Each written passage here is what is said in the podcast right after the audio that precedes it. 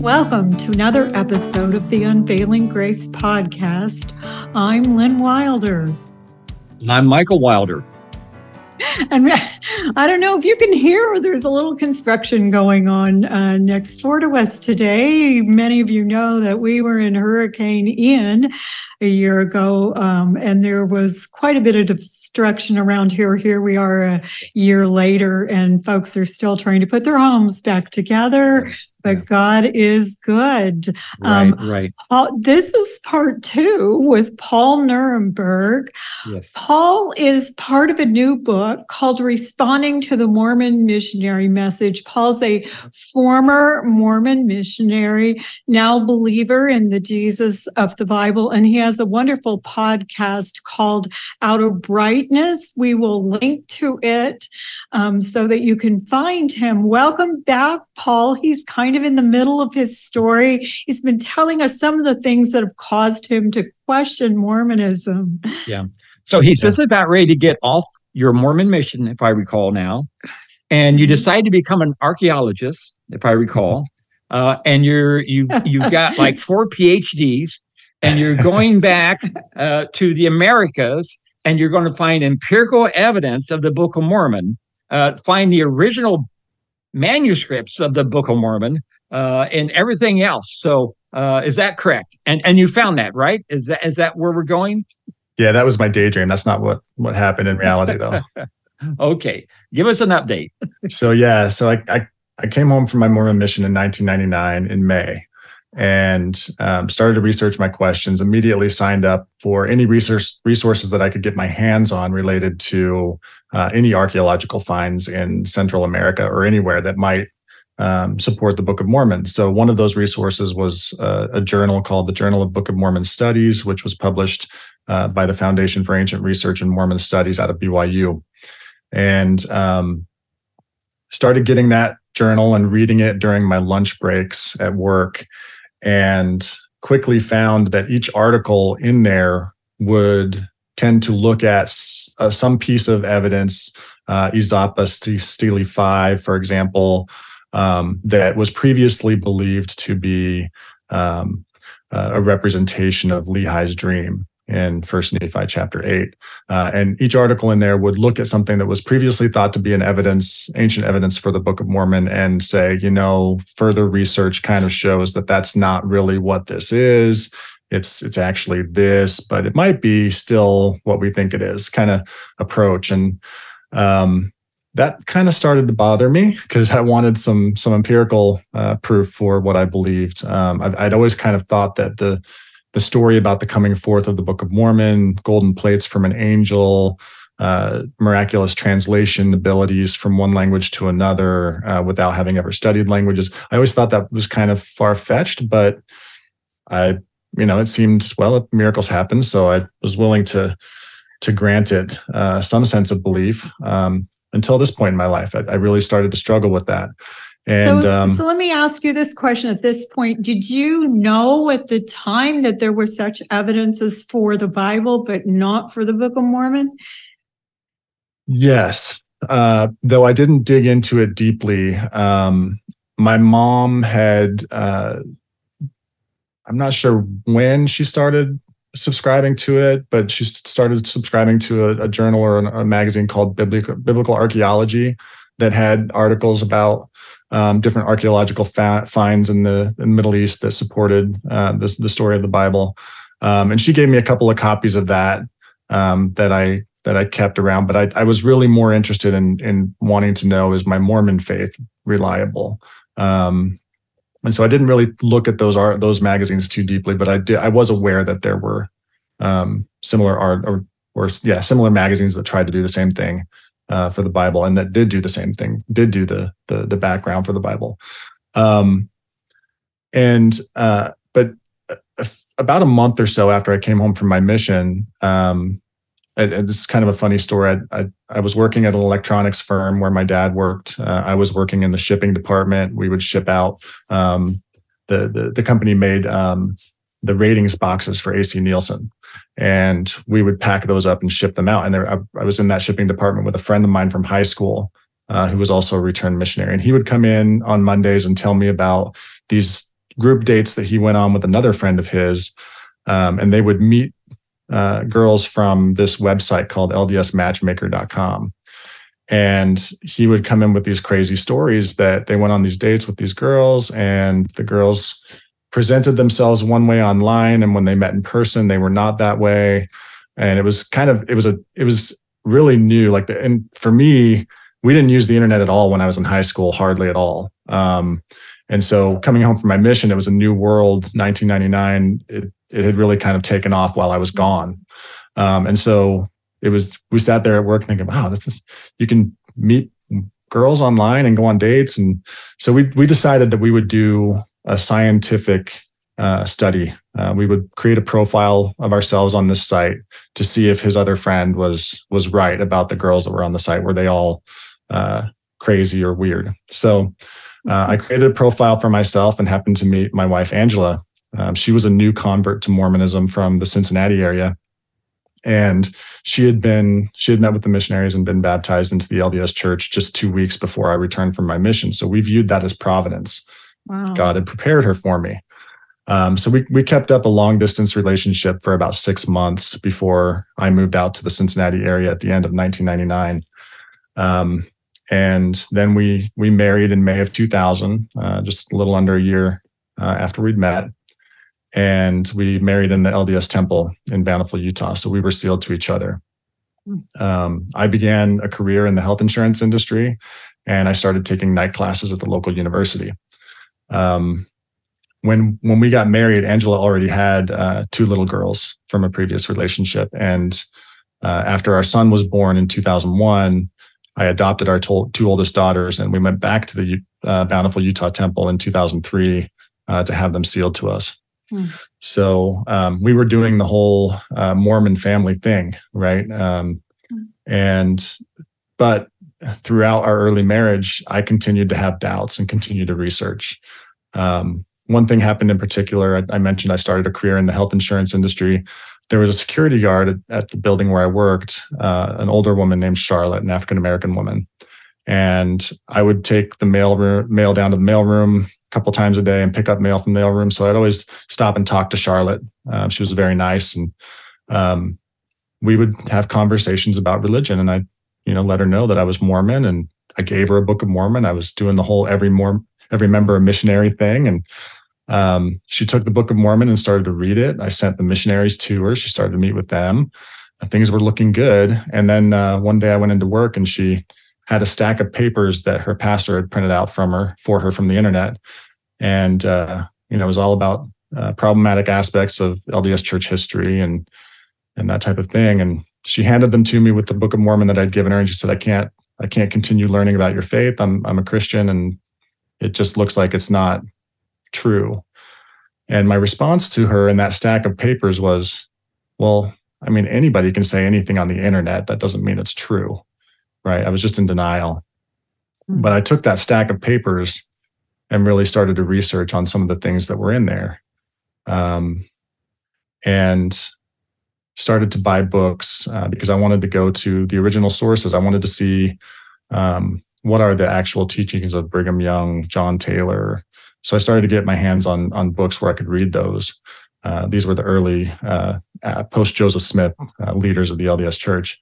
And the more I researched, the more troubled I became. The more questions I started to line up. And um, you know, as, as Latter Day Saints, we often used to say, you know, put your questions on the shelf. You pull them down every once in a while. You you research, and then you put them back up on the shelf. Um, well, eventually the shelf breaks, and mine did. And I remember after my shelf broke, uh, when that comes down, when that shelf comes down, everything is gone because your whole relationship with God is tied up with the LDS church. Right. Um, so if the LDS church isn't true, then you question everything. And I remember having a, a tear-filled conversation with with Angela in our kitchen um, just about a year after we were married that I wasn't sure I believed in God anymore.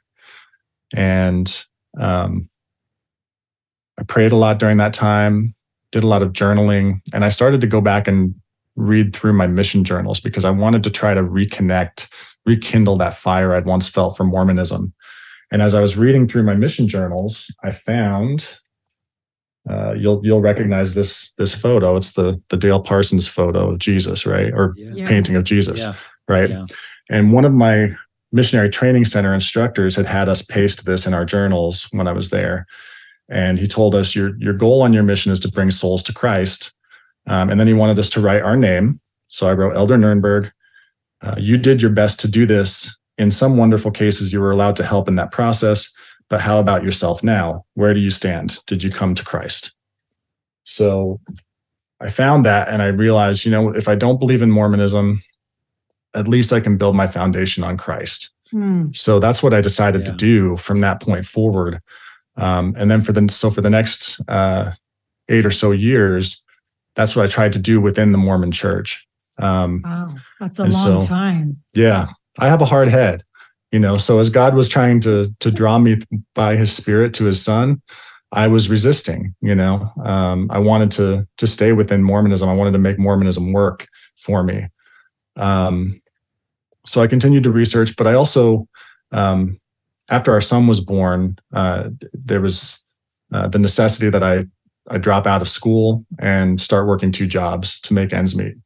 Um, so Hmm. that's what I was doing. I was going to my day job in the morning, and I was uh, driving pizza at night, delivering pizza at night. Hmm.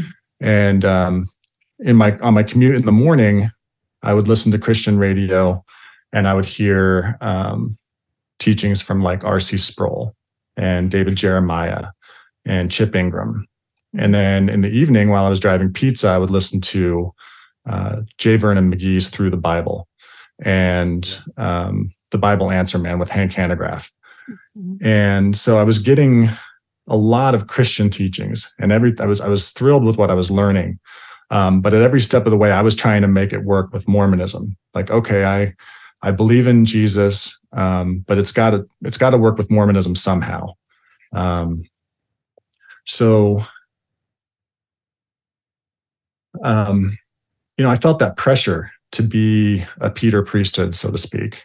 Uh, for the for listeners who don't know what that means, um, all all males in the LDS Church are are, are allowed to hold the the LDS priesthood, and um, the idea of being a Peter priesthood is being that perfect uh, priesthood holder in your home. You lead your home in righteousness. You you make sure your home is faithful. Uh, you make sure your family is faithful. So I continued to serve in callings in the LDS Church and do my best to lead my family. And I I hid a lot of the research that I was doing from Angela. And then there was one day when um, she found a book that I was reading that I'd hid under the sink in one of our bathrooms. And she confronted me and she told me that she also had read a lot of the book and it was deeply troubling to her. It was um, In Sacred Loneliness, which is a Mm. book about the uh, many wives of Joseph Smith from their in their own words Yeah. and um, she she asked me a question that day that I had difficulty answering. She she asked, "Do you even believe that we have the truth?" And I had to answer that I didn't know at that time. Um, but she asked that we not hide things from each other and that we have open conversations about what we were learning about Mormonism. Um, so we did that, but we continued to be active and serving callings in the LDS Church for a number of more years. Um, but then around 2007, I read several books. Uh, like uh, there was one called "How Wide the Divide," which is Mhm. uh, an LDS scholar and a and a Christian pastor uh, would would have conversations about um, what the differences are between biblical Christianity and Mormonism. Um, another one was uh, "Claiming Christ," um, and I read those books and I really started to long for the kind of grace-filled relationship that Jesus with Jesus that uh, the evangelicals in those books described, and and the young Baptist couple that I had met on my mission described. Um, and so as I was as I was growing, and and the Father was drawing me to His Son, uh, like I said, I was constantly trying to align my new beliefs with Mormonism, and I was constantly frustrated because it didn't really work. You couldn't do it. It's a different system. Um, the Mormon church is a system of works, um, works righteousness. So what you do determines your uh, place in the afterlife, your place in heaven.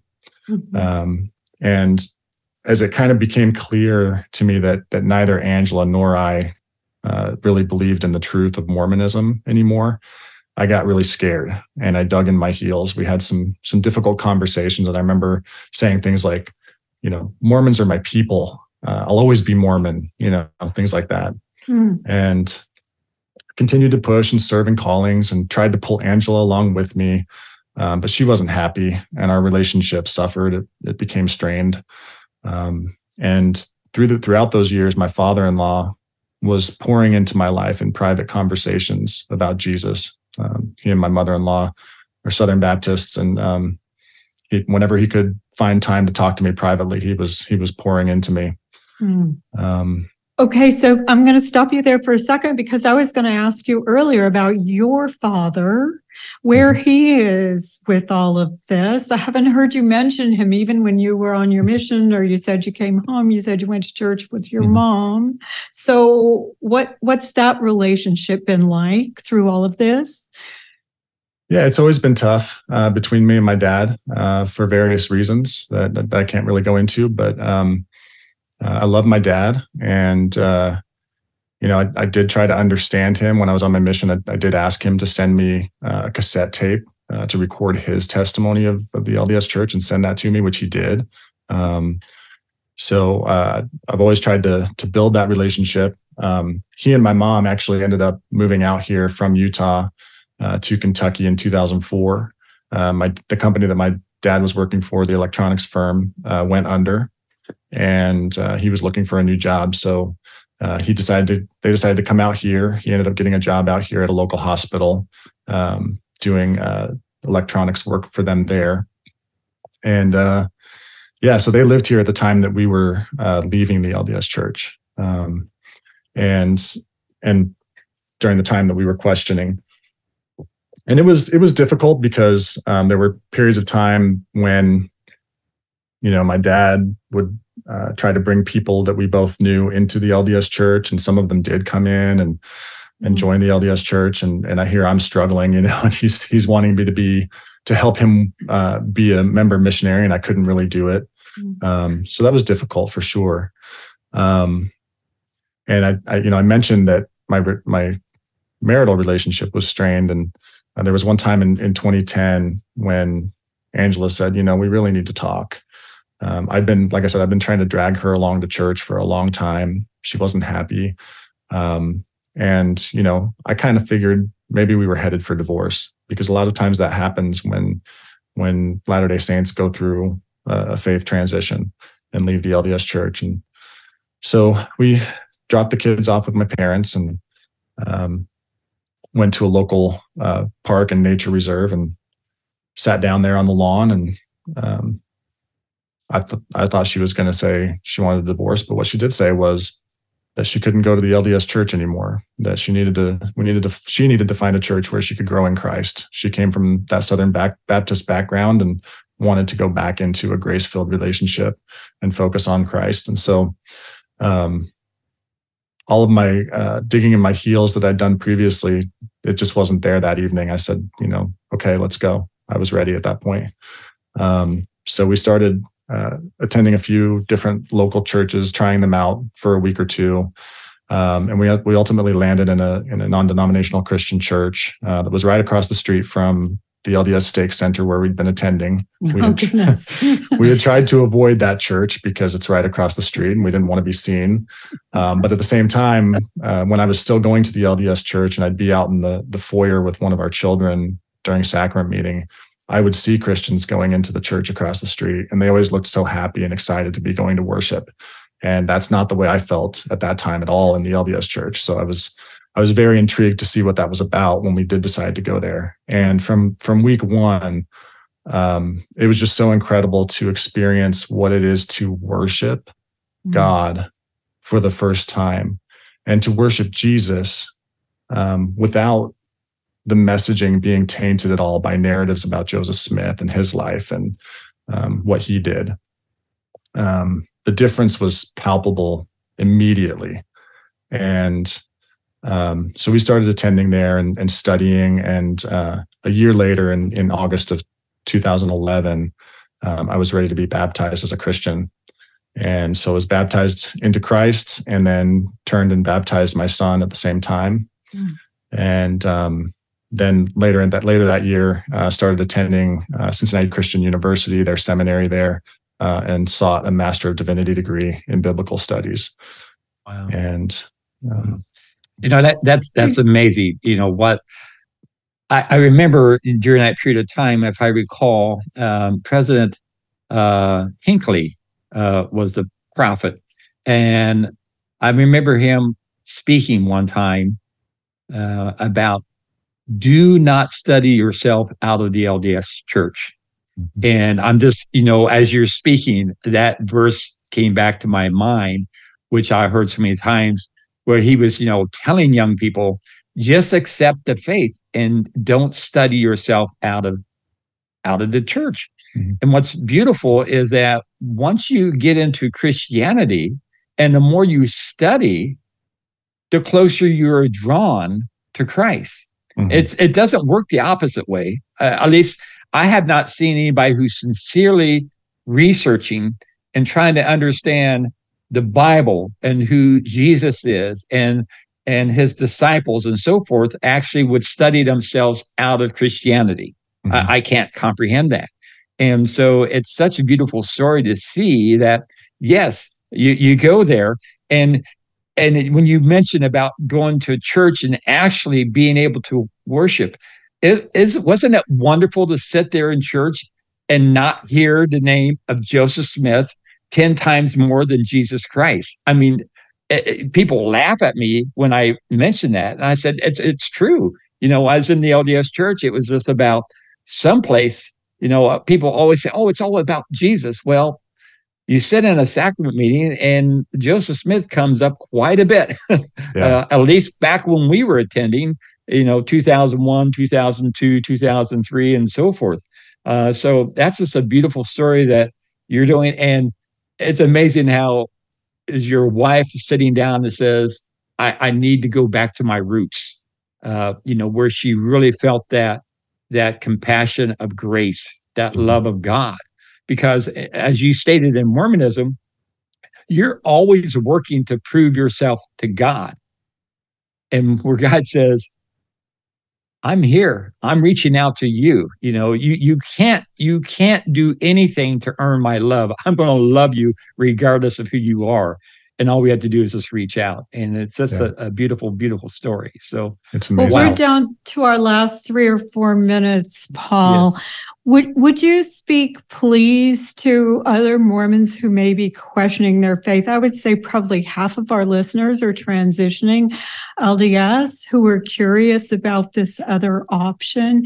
Can you give us a before and an after, and maybe reasons why you're happy where you are?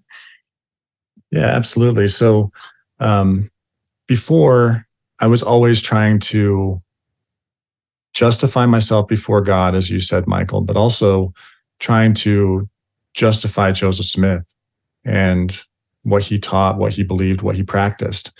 And um, now I get to focus on Jesus and my relationship with him. And it's just a it's a much more beautiful way to live. Um, it, it, allows you to live outwardly focused on others and helping others uh, and being available to others. Um, and if I were to give one message to Latter day Saints who are questioning now, I would say focus on grace, study grace, understand what salvation by grace is all about. Um, because the teachings of Mormonism are very different than the gospel of grace as taught in the Bible. And I would also encourage them. I know there's, for me, there was a, a very much a pull to try to justify Joseph Smith, justify myself in believing in him as a prophet. Um, if you're questioning, I would say let that go just focus on God, focus on Jesus, and focus on the Bible and study that. Um, because you can spend a lot of time and you can waste a lot of time uh, studying Joseph Smith and trying to make that work. Uh, and it, it ultimately doesn't. Um, I, I wish I wouldn't have wasted so much time on it, but it's my story and and and God uses various means to bring us to his son. Uh, and those are the means he used for me. But uh, I would I would encourage people to let it go. Yeah. Have you yeah. used that MDiv degree? Did you go into ministry besides the podcast? So I, I am not a, a full time pastor in any way whatsoever. Um, my preaching courses in seminary taught me that that is not my gift, not my skill set. Um, however, uh, the the podcast Outer Brightness is my ministry. um, I continue my career in the in the health insurance industry, and I, I do the podcast and um, you know speak at churches whenever I can. Um, but uh, that's my ministry. So yeah. So yes, I, I use it, just not in the the traditional uh, go into the, the into pastoral ministry way. Yeah. And the way you know, that God intended for His purposes before the ages began, yeah, as He yeah. says. You know, I just love Paul when you were talking about how to focus in on Christ, and so many times we we lose that concept, especially people coming out of Mormonism. They start talking about just the history of Joseph Smith or the history of the LDS church, and they get off on these different tangents and they take their eye off of who Christ is. And then they leave the LDS church and then they go to some crazy other religious system or leave, leave it altogether. Mm-hmm. And what's the beauty of that? If you always keep your eye on Christ, then you're you're going to be okay.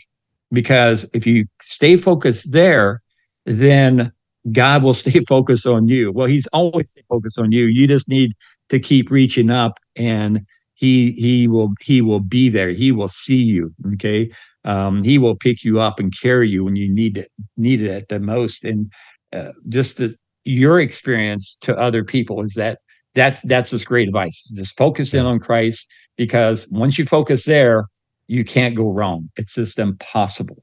Yeah, amen. Jesus told his disciples that uh, you are the branches, I am the vine. As long as you remain connected to me, uh, you'll grow and, and live and you'll have life. So, um, yeah, stay connected to the vine. Amen. A wonderful word to end on. Thank you, Paul. We will connect people both to the book and to your podcast on our website. Um, grace and peace to you. Until next time. Thanks so much, Paul, and may God bless.